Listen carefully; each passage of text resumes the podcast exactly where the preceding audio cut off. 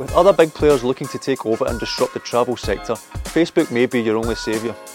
With over 1.8 billion active users, 1 billion of which are active every day, Facebook will become the main platform to view, share and purchase tours and activities, accommodation and flights. Remember, they also own Instagram and WhatsApp too. Because of this customer base, Facebook will become a bigger search engine than Google and YouTube combined.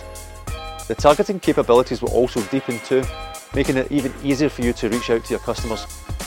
Pay close attention to what Facebook introduces to your sector. With everything else that's going on to make it even harder for you, Facebook may become our only saving grace.